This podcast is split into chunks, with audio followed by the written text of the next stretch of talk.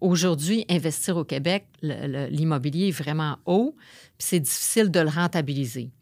Fait que ça, c'est un facteur un petit peu de découragement, de dire, je veux-tu vraiment le faire, puis je veux-tu vraiment, ça va-tu être vraiment payant? Fait que c'est pour ça qu'investir dans un pays étranger, bien là, il faut regarder aussi le prix de l'immobilier. OK? Ce qui veut dire que, mettons, euh, investir au Mexique, ben pour ma part, euh, à 250 000 US, j'ai quelque chose de vraiment très bien.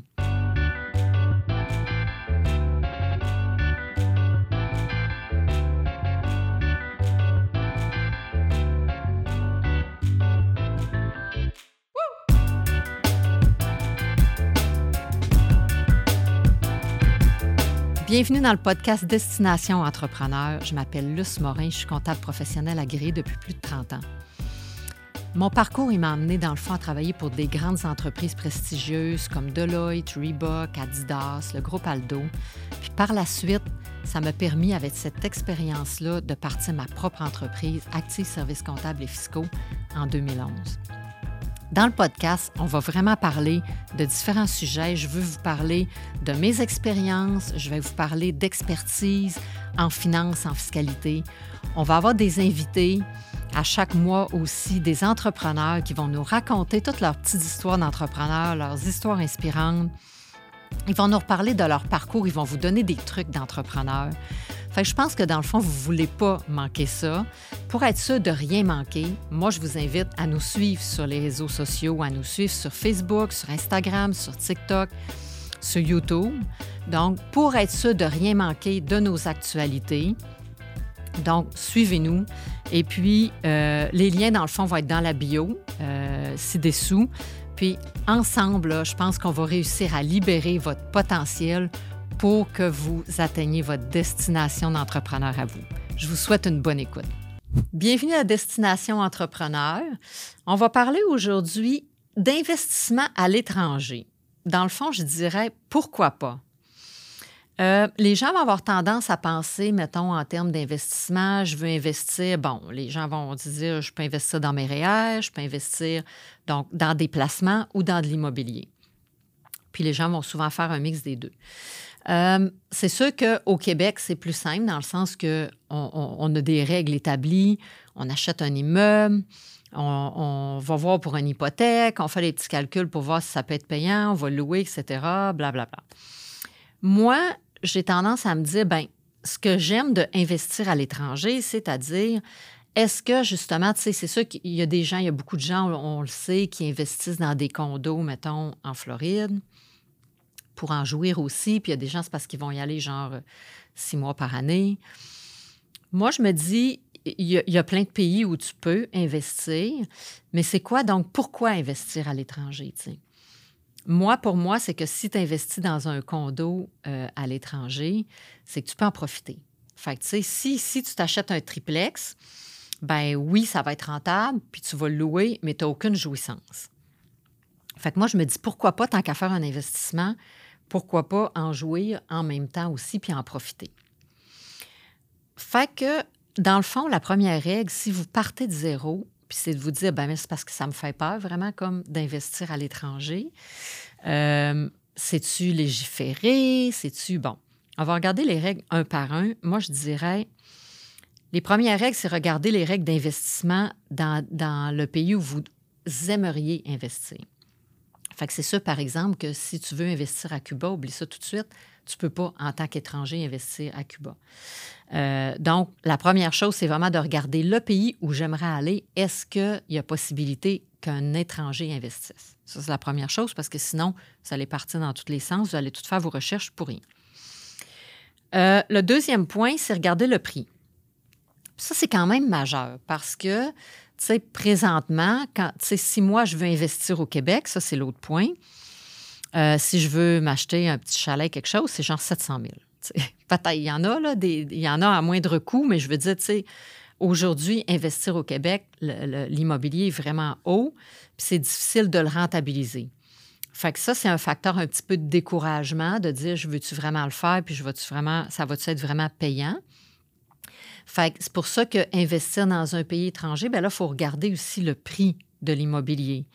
OK? Ce qui veut dire que, mettons, euh, investir au Mexique, ben pour ma part, euh, à 250 000 US, j'ai quelque chose de vraiment très bien. Euh, investir, par exemple, au Pérou, 150 000, tu peux avoir quelque chose de bien. c'est sûr que ça fait une grosse différence d'investissement entre 700 000 puis 100 000. Fait que c'est sûr que tu regardes le prix du pays, puis si tu peux investir là puis que c'est moins cher, ben au moins c'est un projet comme réalisable si tu as un peu moins d'argent de côté pour faire de l'investissement immobilier. Euh, troisième point important, c'est de savoir est-ce que c'est possible de louer aussi? Parce qu'il y en a beaucoup qui vont acheter des condos euh, pour leurs biens personnels, pour eux, en Floride, mais ça va être dans des complexes que tu ne peux pas louer. Fait que si tu veux vraiment faire un investissement, en théorie, le but, c'est de dire je l'achète, je le loue, puis je peux aussi, moi, y aller de temps en temps, puis en profiter. Fait que c'est important de regarder si tu peux le louer dans les complexes ou les places où que tu regardes pour acheter. Euh, quatrième point, bien s'entourer. Comme tout le temps dans votre vie, un point majeur, c'est de savoir s'entourer, de s'entourer des bonnes personnes pour réaliser votre projet. Donc, il faut que vous trouviez la bonne personne dans le pays comme tel, euh, qui va avoir l'expérience avec les étrangers qui vont investir, qui va être capable de vous guider tout au long de la procédure de votre achat. Donc, qui va vous guider autant pour vous dans la location où vous installer, euh, autant bon, vous donner un nom de notaire, c'est euh, tout vous guider tout au long de la procédure puis de l'acquisition pour que vous soyez certain ben, de ne pas stresser puis de faire un bon investissement. Maintenant, comment financer le projet? On sait tous que c'est très difficile, sinon presque impossible, de financer de l'immobilier étranger au Canada. Ce qui veut dire que si vous allez voir une, institution financière pour acheter un chalet au Québec, bon, ben ça, c'est toujours pareil, puis c'est faisable parce qu'ils vont prendre. Euh, ben, ils vont prendre en compte votre crédit, puis vos revenus et dépenses et tout, mais ils vont prendre en compte aussi, ils, vont prendre un peu euh, euh, en retour l'actif qui est la maison. Mais si votre actif est à l'étranger, euh, des fois, il ne vous appartiendra pas. Il vous appartient, mais il y a différentes règles. Donc, vu que c'est un peu plus risqué comme investissement, les institutions financières ne voudront pas vous passer. Ça veut dire qu'il faut trouver une autre façon de financer son projet quand on veut investir à l'étranger. il y a des possibilités. Bien, dans le fond, la, façon la plus simple, c'est sûr que si vous avez d'autres investissements ici immobiliers, puis qu'il y a des parties de payer, vous pouvez réhypothéquer.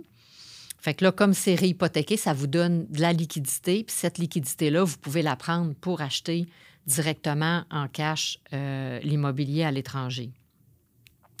L'autre façon aussi, c'est de se dire, ben écoute, moi, j'aimerais ça peut-être acheter euh, quelque chose au Mexique, euh, ça vaut 250 000, mais je ne l'ai pas le cash. Puis il n'y a pas moyen, je trouve, les liquidités. Donc, pourquoi pas l'acheter en groupe? Euh, donc, c'est sûr que vous pouvez former avec une autre personne, avec deux, trois personnes, de dire, ben on a le même projet commun, mais on est tout un peu dans la même situation. On ne veut pas trop mettre de liquidité là-dedans, mais on aimerait ça, ce projet-là, puis ça nous anime.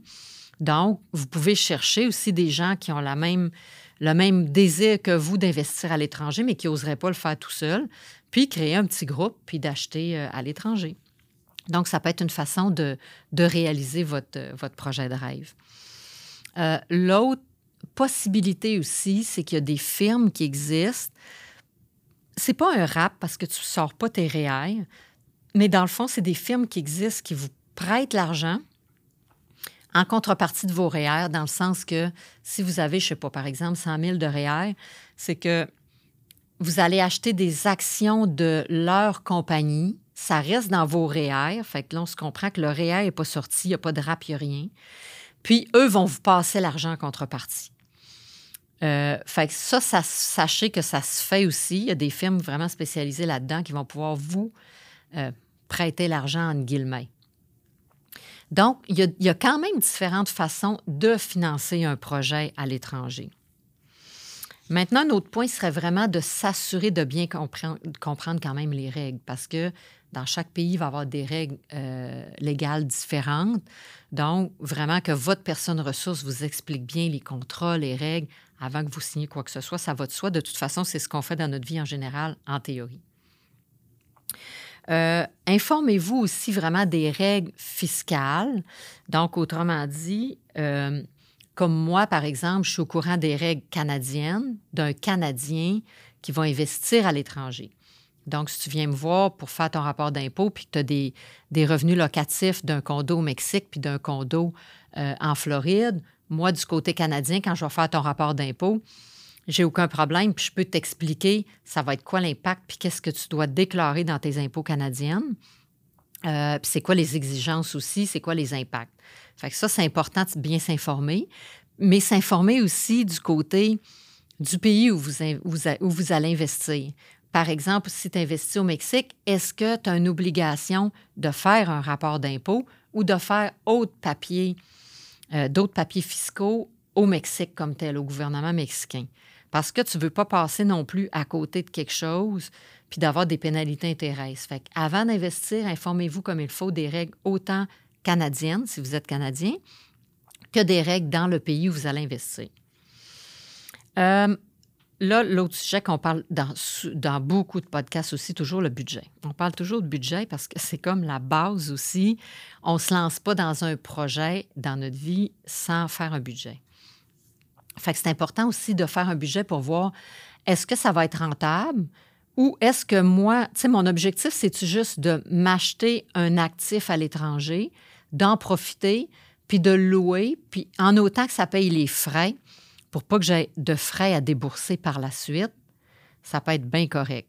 Peut-être que tu n'es pas obligé de faire tant d'argent en location, en autant que tu en profites puis que ça paye les frais. Mais il faut quand même faire un budget pour voir est-ce que les frais vont se payer ou est-ce que dans le futur, je vais quand même avoir, euh, je ne sais pas, moi, 3 000, 4 000, 10 000 à débourser par année? C'est comme important parce que ça va affecter ton budget personnel aussi. Fait que comment faire le budget? Bien, dans le fond, c'est sûr que le budget d'achat, euh, si le condo vous coûte 250 000, bien là, c'est vraiment de rentrer dans les frais d'achat, euh, les frais de notaire, les frais de commission de courtier, les frais d'achat de meubles parce que tu vas le meubler pour le louer aussi. donc, tout ça, ça va faire partie de ta mise de fonds. Puis ta mise de fonds, donc, elle, après ça, elle, tu vas la chercher avec ton investissement de départ, puis c'est déjà, c'est déjà payé. L'autre budget, c'est vraiment le budget annuel, pas le budget d'achat, mais de dire, bon, annuellement, c'est quoi les frais que je vais avoir à payer? OK? Donc, si tu veux louer, tu vas avoir des frais de publicité probablement. Euh, tu peux avoir des frais de petits achats que tu vas faire pendant l'année, des petits trucs qui manquent dans ta maison, euh, des frais d'entretien, réparation, bien sûr, parce qu'une maison, ça use, puis il y a toujours des choses qui brisent. Taxe foncière, la plupart du temps, il y en a dans tous les pays. Il va y avoir quand même une taxe à payer euh, sur ta maison à chaque année. Des frais de condo, des assurances, l'électricité, puis l'Internet parce que tu vas avoir du Wi-Fi. Tu veux qu'il y un Wi-Fi pour que les gens s'y louent. C'est clair qu'ils n'iront pas chez vous si tu n'as pas de Wi-Fi. Donc, ça, c'est les, les, dépenses vraiment de base. Fait que là, il faut essayer de les estimer. Donc, de s'informer dans le pays où tu achètes, ben, combien ça coûte. C'est combien coûtent les tasses, les assurances, blablabla. Fait que là, une fois que tu as tout estimé ces dépenses-là, là, comme tu veux louer ton condo, tu vas avoir probablement des frais. Ben, tu veux faire affaire avec un gestionnaire, c'est sûr, parce que tu es dans un pays étranger. Ça fait que c'est pas toi qui vas s'en occuper comme au Québec à louer ton logement puis à, faire l'entretien-réparation. Donc, il faut que tu trouves vraiment une personne ressource, un manager, qui va s'occuper euh, de louer, donc de mettre sur les euh, Airbnb, etc., euh, de mettre ton condo en location pour être capable de louer. Donc, tu vas avoir des frais pour ce manager-là, des frais de commission. ensuite aussi, tu vas avoir des frais de frais de ménage puis d'entretien parce qu'à toutes les fois que ça va changer de groupe, le ménage doit se faire. C'est ton manager, cette personne-là qui va s'occuper, dans le fond, de tout gérer ça autant, euh, de gérer, dans le fond, euh, la location, de dire je le loue, mais la gestion des gens qui arrivent puis qui partent, Puis aussi, euh, d'être la personne contact, parce que quand tu as une location, ben là, il y a des gens qui vont manquer de trucs des fois, puis qui vont dire Ah, j'ai pas de serviette, j'ai pas ça. Fait que le manager, c'est comme une personne clé qui va vraiment s'occuper de ta maison comme si tu étais là, parce qu'oublie pas que là, tu n'es pas présent puis tu es loin. Fait que cette personne-là, c'est sûr qu'elle, elle rentre dans le budget aussi. Fait que c'est de voir combien cette personne-là va te charger en ménage, en frais de commission, en frais de gestion. Euh, elle va aussi souvent payer des comptes. Euh, comme mettons, c'est parce que si tu es à l'extérieur, puis encore là, par exemple, au Mexique, ben comment tu fais pour payer tes, euh, tes taxes de maison? tu sais, c'est pas comme nous, là. Tu sais, nous, mettons, le compte de taxes arrive, tu le payes, tu as deux dates dessus, tu sais, mais là, tout est différent quand tu es à l'étranger. Fait que c'est super important d'avoir quelqu'un qui va s'occuper de ça pour pas que tu passes tout droit. Euh, fait qu'une fois que tu as fait ton budget, bien là, ça te permet de voir vraiment ton, ton montant de dépenses qui, qui, est là, qui est vraiment là annuellement. C'est sûr qu'à la limite, si tu loues pas, tu n'auras pas les frais de, de, location, de commission et tout, puis de ménage. Mais toutes les autres dépenses sont quand même fixes puis sont là. Ces dépenses-là, si par exemple c'est, euh, je ne sais pas moi, 5 000 annuels, bien là, toi, tu sais qu'il faut que tu loues pour 5 000 pour être sûr d'arriver à zéro puis de ne pas avoir de dépenses additionnelles dans ton projet. Fait ça te donne vraiment un enlignement de dire le projet est faisable, combien que j'ai besoin d'argent. Puis après ça, je pense que faut juste comme foncer puis le faire. Tu c'est la même chose qu'investir ici. Si on suit les étapes, ça peut se faire. Puis moi, je trouve que c'est vraiment un beau projet d'investir à l'étranger parce que tu peux vraiment comme en profiter, d'être dans tes affaires. C'est, wow, c'est vraiment cool. Euh, donc, c'est faisable. C'est faisable pour tout le monde. Il y a moyen de le financer, il y a moyen de le faire, il y a moyen de trouver du monde alentour. Mais euh, donc, moi, je vous dirais, si vous avez le goût d'investir à l'étranger, n'hésitez pas, faites-le. Entourez-vous de bon monde, puis euh, profitez de votre projet.